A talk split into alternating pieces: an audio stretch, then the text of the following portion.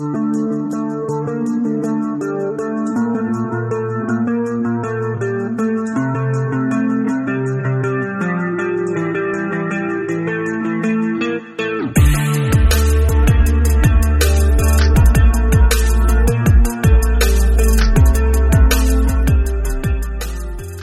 and welcome to the Voices of Freedom podcast. I'm your host, Dennis Gill, and I appreciate it uh, you checking us out. If this is your first time here, I want to welcome you and say thank you for giving us a try. If you are a repeat listener, I thank you for continuing to support what we're doing. Uh, a little bit about who we are. We're the Voices of Freedom. We are a division of the Americans in Wartime Experience. The American Wartime Experience is here to honor, educate, and inspire future generations. And here at the Voices of Freedom, how we do that is by recording and preserving the wartime oral histories of Americans, uh, whether they be in uh, the veterans in who served in the military or whether they be civilians. We are here to re- re- preserve their stories. The only criteria is you have to have a connection to a wartime event. So, if you are an American who did not serve in the military, but perhaps you were a first responder on September 11th, or you are a Rosie the Riveter, or maybe you were a witness to a wartime event. We uh, interviewed a young lady who was a witness to the Pearl Harbor attacks. Uh, she was nine years old. Her father was in the military, and she was a witness to that day. We have also interviewed witnesses to the attacks in uh, in uh, New York on September 11th. We've interviewed first responders from that day. So, if you have a, a connection to a wartime event, you have a story to tell. Uh, we'd like to hear it. We'd like to preserve that story. What do we do with those stories? Well, we preserve them for future generations. We preserve them for the family members of the veterans and of the Americans who were witnesses to the event. Uh, those interviews uh, eventually will go on our website. We have approximately four, 450, 500 interviews on our website currently. Uh, we also put interviews on Vimeo uh, and we put interviews on YouTube and you can watch the full length interview uh, on any of those platforms. And we also take selected interviews and we put them right here on our podcast where you can hear the audio as you're going to work or working in the in the house or in the yard.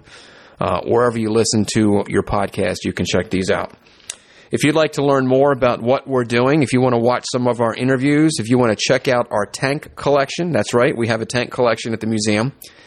Uh, or if you just like to learn more about how you can support what we're doing. Uh, what we're doing is very important work. Uh, it's very important to preserve these stories because once the veteran is gone, uh, their story goes with them, obviously, and it's it's a crying shame that a lot of veterans just don't they don't ever either have an opportunity to share their story or they don't think that they did anything that's worth sharing. So um, we'd like to hear their story, and we we think it's very important that their story gets preserved, especially for for the family members. Uh, so if you'd like to learn how you can support us, again, you can go to our website at www.americansinwartime.org. Okay, enough of that. Let's talk about uh, today's interview. Today's interview was with Army veteran Kenneth Schiro, and he is a veteran of the operation uh, known as Operation Restore Hope and that was the humanitarian mission in Somalia that began in late 1992 uh, through about the first half of 1993. If you're familiar with the movie Black Hawk Down and that whole incident, that occurred during Operation Restore Hope. Um, Kenneth was on the ground uh, in, in uh, Somalia beginning in early of 1993. His story is uh, not not unlike a lot of Americans uh, of his day and his age when he graduated high school in the late 80s, he really didn't have a direction uh, that he wanted to go with his life, but he did know that he wanted to serve.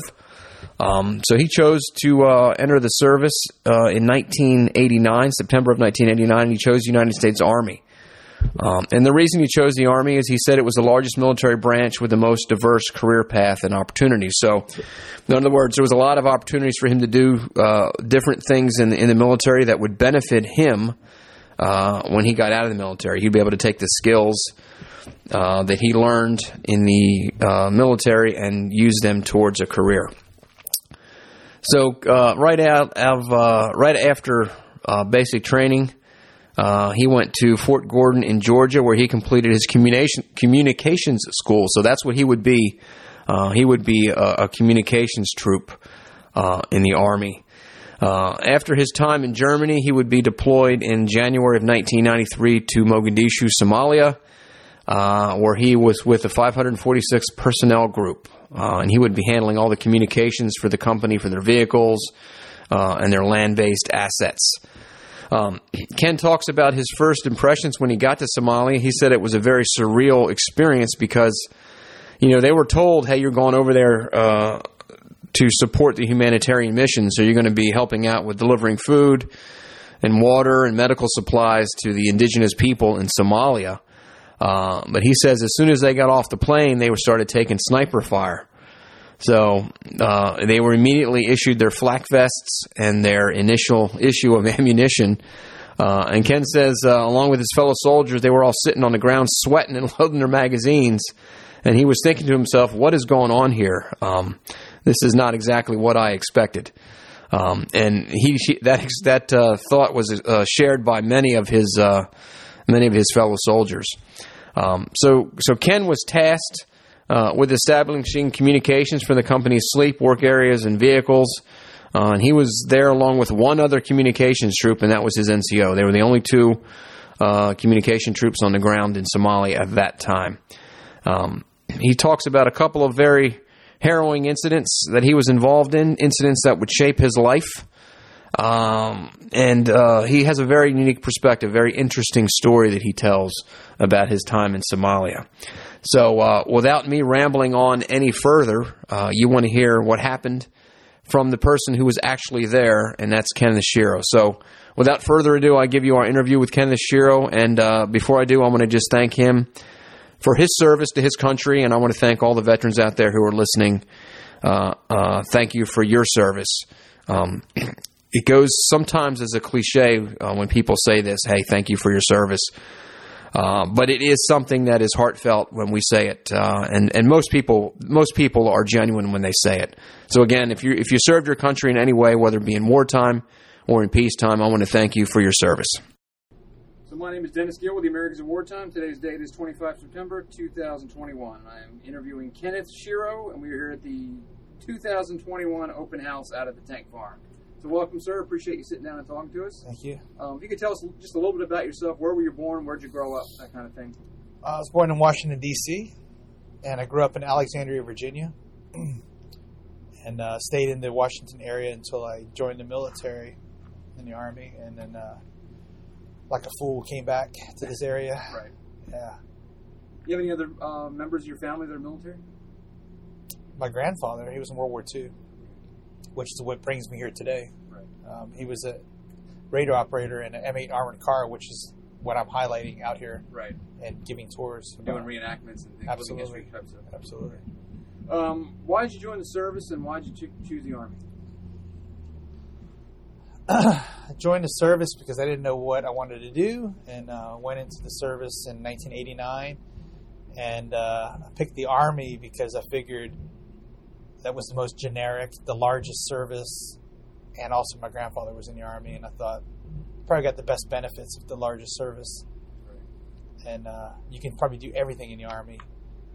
You know, you can go on a boat, you can go on a plane, you can do anything in the Army, right? So that was the reason for that. What year did you enter service? Uh, September 21st, 1989.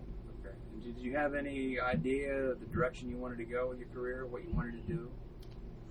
My first thought was I wanted to drive a tank and, and crush things, and I thought that would be a lot of fun. But then I came back down to earth into reality, and I thought maybe I should get into communications. You know, that would be something that can translate into civilian life. Got a red light. Um, and where did you enter training? Uh, basic training was at Fort Jackson, South Carolina, Okay. in 1989. Then from there, I went straight over to Fort Gordon, Georgia, the Signal Center, and did my communication school. And uh, went to Germany as my first uh, assignment. We're here to talk about specifically your time in Somalia. hmm Um, why was the United States in Somalia? There's a lot of people that probably have no idea we were even there. Here we are 20, 25 years later. I'm not really sure. I know.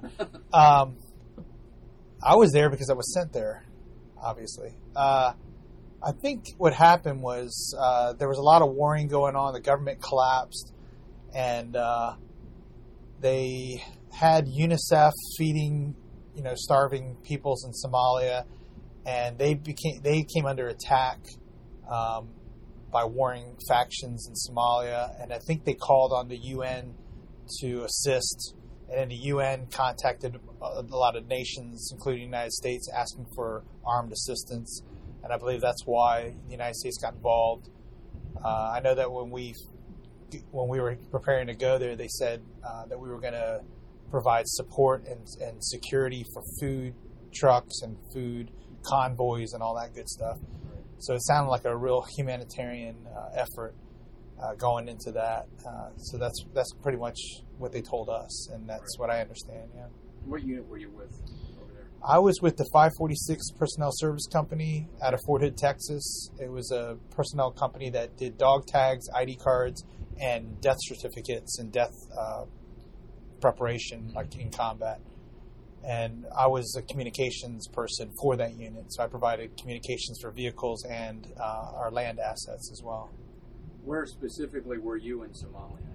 We were in Mogadishu, in the in the capital, and we were actually set up originally at the uh, site of the U.S. Embassy, and then we moved over to the uh, university complex where we took up residence there and set up camp there. And that was January of 1993. How long were you there? I think I was there until May 1993. And uh, yeah, What- are your impressions when you get there? first impression was switching bait. Felt kind of like, hmm, yeah, didn't seem like what what they advertised. Right. Uh, they told us, oh, you're gonna, you know, provide security on food convoys and help carry rice bags and this and that. Well, we landed on a commercial aircraft in Mogadishu airport, and they told us there was a sniper in the area, and that we had to disembark the aircraft one at a time down the ramp and we got down to the ramp and they put us in some sort of bunker and they gave us flak vests and they- our initial issue of ammunition and we're sitting on the floor tearing open cardboard boxes loading ammo into our magazines and sweating in the heat in january because we're used to the cold Right. and i'm thinking what is going on here this is, doesn't seem exactly what they said was going to happen this was you know kind of surreal Right. you know. So then we loaded all our bags on our deuce and a half, and they said they're going to take us to the embassy complex and the lookout for open windows. There's snipers in the area. A bunch of people were killed and shot and all this stuff. And I thought they didn't tell us any, anything about this. We thought this thing was just kind of laid back and it's going to be an easy ride, you know. Right. So kind of got intense really quick, you know. Yeah. Yeah. So, what are your daily duties? What I mean, what was, what was a typical day like for you in Somalia? So, as the communication team, it was just myself and my NCO, and he was my supervisor. And the two of us went there, and we were to provide communications for our sleep and work areas and vehicles. And we established that immediately.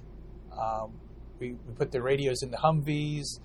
We ran TA 312s. For those of you that don't know, those are the little crank phones Mhm. with the 2D batteries in it, which I think is obsolete now. Uh, so we did that, and I think just maintaining communications was my primary primary job there. And uh, vehicles would run the wires over because we couldn't really bury them because the ground was so hard, and a lot of times we just kind of piled rocks on top of the cables, the, the wires. And uh, I was constantly splicing wire. It seemed like the whole time I was there, whether it was night, day, Right. you know, those wires were always breaking. But when I wasn't busy doing that, um, I would provide security on on convoys on r- rides where you have the, I think we called it air guard, where you had the, you're on top of the roof, you know, providing security. Yeah. So I found myself doing that quite a bit um, in the city there, and uh, yeah, so that was pretty much the job. Right. Is there any incidents uh, or days that, that stand out more than others? Yeah, absolutely. Um, I had to pin everything down, I would say two incidents. Um, one was an incident where we were under fire and attacked in the evening. Um, we were sitting around getting ready to go to bed. I think I had flip flops and, sh- and shorts on and dog tags, and we were just kind of chit chatting. And then all of a sudden, it was like utter chaos. People were running into buildings, you know, tripping over people, falling everywhere, coming through windows. And then all of a sudden, you can hear gunfire and everything. And so we were being attacked. And uh, I mean, I, vividly, I remember somebody saying turn all lights off, and everyone was trying to turn all lights off until I actually saw a guy physically grab a light bulb and squeeze it and just pop it in his hand. As that really stood out. Um, we were attacked for about 45 minutes, and uh, I, just, I, just, remember laying on the ground trying to load my my M2. Uh, help me out here. Uh, M2 240 was that the grenade launcher? 240? 240. Getting old. Uh, I remember trying to load that first round in there, and uh, vividly at the airport when we first got there, somebody told us, you know, provided a little wisdom to us and said, "Don't put oil in your weapon because the sand will stick to it." Oh, that sounded like pretty sound sound advice. Right. But then the thing gets dusty, gets sand in it, and it has no lubrication. Well, I found out that evening when I couldn't get a round loaded into my when we were under attack, and I had rounds all over the, the ground, dented, trying to get that that first round in. I couldn't get it in. Finally, got it in. And after that attack, I remember sitting up at night, staying up at night, just cleaning my gun and oiling it, right. and uh, making sure it was going to function properly. And I think from that day on, I oiled and kept it lubricated. It just kept rags up in the magazine well to keep dust out and everything. But that that was that was a big one. And then the other one was we went to the airport. We went from the university complex to Mogadishu airport to deliver some paperwork or something like that. And it was in the evening. I think somebody had passed away, and I say passed away because I think they had a vehicle accident and, and died or something. So uh, we went there, and I know that we weren't supposed to leave or be out in the road in the evening. So it was a bit unnerving that we had to get out there as the sun was going down. And I remember getting to the airport, and it, the sun was it was getting late, and we were heading back, and you know, we were supposed to make a left at a burned out vehicle. Well, from the time we left to the time we got to the airport, someone had moved that vehicle because we just kept on driving Right. and driving and driving in the city, and we didn't see the burned out vehicle. So we got lost in the city, and we pulled over trying to, you know, pawn over this old map that we had, and man, it was just nerve wracking to look up at all these windows, people looking at you, and just thinking, anytime now, you know, not in, you know, in Maryland, sitting at a gas station trying to figure out where you are. You know, Right. it was pretty pretty nerve wracking. That that really bothered me, thinking that decision of one person to or one person's decision to get you lost, even though that technically wasn't their fault, but it, Right. I think at that point I realized that one person's decision could actually make a, an effect and kill Yeah. other people in your unit, and it really bothered me. Um, and I, there was one other incident uh, where we were heading down the road, and I was on the top of the vehicle as air guard, and someone hit me on the leg and said the guy in the blue shirt up ahead had a gun. And I, at that time, no one in the city, no civilians in the city were supposed to have any sort of firearms. Well, this guy was wearing a blue, one of those untucked shirt, blue shirts like you see barbers wear. Mhm. And sure enough, he was looking at me and he had his hand behind his back, but I saw that he had a revolver in his hand. And he was smiling away and just like nothing was going on. And someone tapped me, you know, he's got the gun or whatever. And I was just, okay. So I was lock and loaded at this guy and I was pointing it at him and I put it into, you know, select to semi automatic. And I just thought, man, don't do it, don't do it, don't do it. You know, and I just thought, I was scared, like, and I didn't want him to pull it out, and I was just really nerved. And then, then I heard someone say, "Just go, go, go." So we just left, and I was still facing the, the rear at him just in case. And my fear turned to anger. And my emotions just totally changed. It was really bizarre um, sensation. And then at- at that point, I wanted him to pull it out because I wanted just to release my stress, and I just wanted him to do it. And it was just so unnatural to feel that way, and it was really bizarre. So that was that was one thing that really stuck out. What, what's the trepidation come from? Because there's no chance he's he's going to succeed with a revolver against against you guys. You didn't want to have to shoot the guy, or can, can you pinpoint what? Well, at first, of course, I didn't want to get into that. I mean, I was this kid, you know, three years earlier skateboarding in my neighborhood in suburban Virginia, you know, and uh, here I am faced with some guy and a gun, you know, like, hey, you know, I'm, a, I'm a radio communications guy. Like, when I'm, I'm not a police officer, I'm not to deal with this stuff, you know, this kind of thing. And, and I was faced with that quite a few times where they told us uh, some kids from clans would, could possibly come up to you and stab you randomly because uh, it was some sort of tribal thing. If they had blood on their knife, they could be they, from a, a rivaling tr- clan that they would become a man, and we were fair game for that because we were a rivaling, you know, entity to them. And of course, every time I saw, you know, this one time I saw these teenagers coming up to the vehicle, and I was sitting in the Humvee, and I had to take my knife out, and I put it in my lap, and I just thought, I don't want to do this. I don't want to be here. I don't want to. I don't want to be in this situation. Who wants to get in a knife fight? I mean, I'm a nice kid, you know. Like I don't want to do this. And sure enough, they just kind of talked a little and walked off, and I, you know, that was it. But you know, you get all worked up about that. I think that was probably the worst thing was just the kind of pent up stuff that never kind of. It's like like a pressure tank. You just very in a slow leak at the end, just to kind of release that pressure, you know. But uh, was interesting. We see saw a lot of really bad things, you know, you know especially. Oh, sorry, I'm kind of No. going, but uh, seeing the li- little kids hurt over there was pretty bad too. Saw I didn't see any dead children, but I did see some wounded children, missing legs and limbs. Um, and uh, we used to kind of go to the hospital because we shared the compound with the Swedish hospital, and it was kind of tough seeing these kids, you know, like that.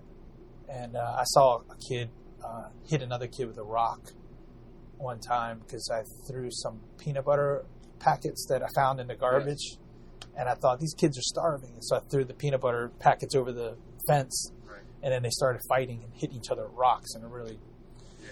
unnerving, you know. And uh, I saw these MPs throw a chem light stick over the fence as well, and I saw a grown man stab another guy to get it. They didn't know what it was, you know. It's really, you know, yeah, A different world from it is a the different world, world, absolutely. And I, you know, I would have to absolutely say that it changed me as a person, seeing that kind of stuff, you know. Um, Yeah. What's the tempo like where there? Is it every day you're out doing something, or is there any downtime at all? Oh, there was downtime, that's for sure. I spent a lot of time in the Swedish hospital sunbathing on the roof, Right. uh, pilfering for alcohol Right. with some of the other countries that were there. I got wine from the French army, uh, beer from the Canadians. I mean, yeah, I got a bottle of papaya wine, traded a flashlight for that. And I mean, you know, you had to get by. Right. And I think I learned a lot of that from my grandfather in World War II, you know, getting fresh eggs and wine and champagne going through Germany in the American Army. Uh, I brought a stove and pots and like pasta, and I was cooking food, and I became like a little group of people that we used to try to cook, make stuff, and scrounge little bits of food and stuff, and, and enjoy ourselves. So there was some downtime, yeah, and some enjoyment, and I still have friends that I keep in touch with today um, from the American Army and the Swedish Army in the camp. My son's godfather is a Swedish soldier that was there, and he was best man at my wedding. So yeah, So those relationships last a lifetime. yeah absolutely. The, what kind of reaction do the people there, not the people that want to kill you, but the, the, the average Joe, if there even is such a thing in Somalia, have towards the, the troops that were there? It seemed like some of the people were really happy that we were there. I mean, but then again, uh, you don't know if that's just because they're opportunists and just happy that we're there to provide for them as well. I mean, maybe that's part of that. But uh, I think the the average person was happy to see us at least at face value. but Right. in the evening, it's another story, you know. So, and it's a mixture of desperation and and everything else. I mean, they they try to sneak into our compound in the evening only to get shot trying to get stuff, and you know, it's all sorts of stuff like that. So you really don't know who's your friend or your enemy. You know, they all kind of everybody dressed the same. You know, like they're wearing civilian clothes. You don't know who they are. Yeah, absolutely. The famous incident from that time is the Black Hawk Down incident. Everybody talks about the Battle of Mogadishu. Were you there for that, or that after you? the Black Hawk Down incident happened in October, so I remember watching that uh, on TV when I got home. The Battle of Mogadishu, I don't. I think I may have been there during that because I know there was something going on, some sort of traffic circle K fight or something, and I don't know if that's the same thing. So, what, is it like watching that occur? The, the, the Black Hawk Downs. You've been there, you know what it's like, and now you're watching this on TV unfold. Yeah, I mean, that and watching the movie Black Hawk Down, it was pretty realistic and uh, nerve wracking as well. Watching, I, I, think I went to the cinema with my mother to see that, and I was just on the edge of my seat, just thinking, "Wow, this is pretty real." And pretty bad situation for those poor guys. Um, but yeah, you know, it's interesting. How old were you when you were in Somalia? 23. Looking back on it, how does that affect your life? Well, it's affected significantly, I would imagine. Um, I, I, would say it's, it's, made me more desensitized to things, harsh things nowadays, violence, and all sorts of stuff. In a way, it kind of helps. You know, I'm I'm the security uh, lead at our church, and we have like armed security at our church. And I think I told our pastor that you know I'm already damaged goods. Let the rest of the people enjoy their time, and I'll you know, secure the flock, you know, in a sense. And because uh, I'm a bit desensitized to that kind of thing, anyways, you know. And, uh, you know, but uh, yeah, absolutely, you know. And I, I, still have problems with, you know, sleep and dreams and that kind of thing. Not all the time, but occasionally and stuff like that. Yeah. Were you a spiritual guy before you went there? I wouldn't say that it did anything to change me. I mean, if I'm being honest, you know, I would say I'm probably even keeled the same. I think it's just my outlook on just life in general and just everything else has maybe changed a bit. But spiritually, I would say everything's about the same. Yeah.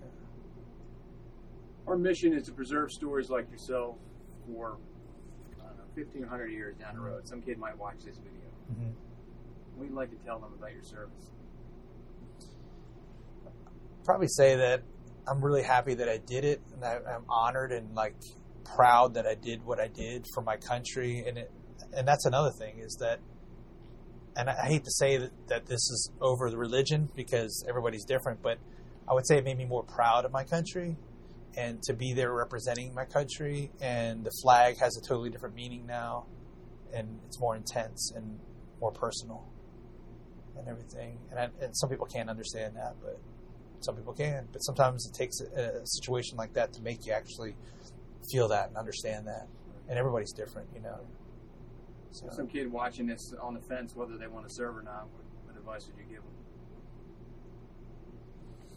I would say try to pick, if you really die hard and want to join the military, pick the service that you think would suit you best currently and when you get out as well. And I'm not going to endorse one or the other but just be smart and be, you know, informed on what you're doing and uh, follow your heart. Like if, you know, you want to serve your country, it's a great feeling, you know. So, and I'm happy and proud that I did that. So, so you recommend military service? I do for the person that is in that situation yeah. that wants to do that. Absolutely, yeah. On behalf of the Americans of Wartime Museum, thank you for sitting down and talking to us, telling your stories. More importantly, thank you for your service. I appreciate, really it. appreciate it. Thank you very much. I hope you enjoyed this interview. If you'd like to find out more about the Voices of Freedom Project and the Americans in Wartime experience, or if you'd like to donate, please visit our website at www.americansinwartime.org. And don't forget to subscribe wherever you get your podcast.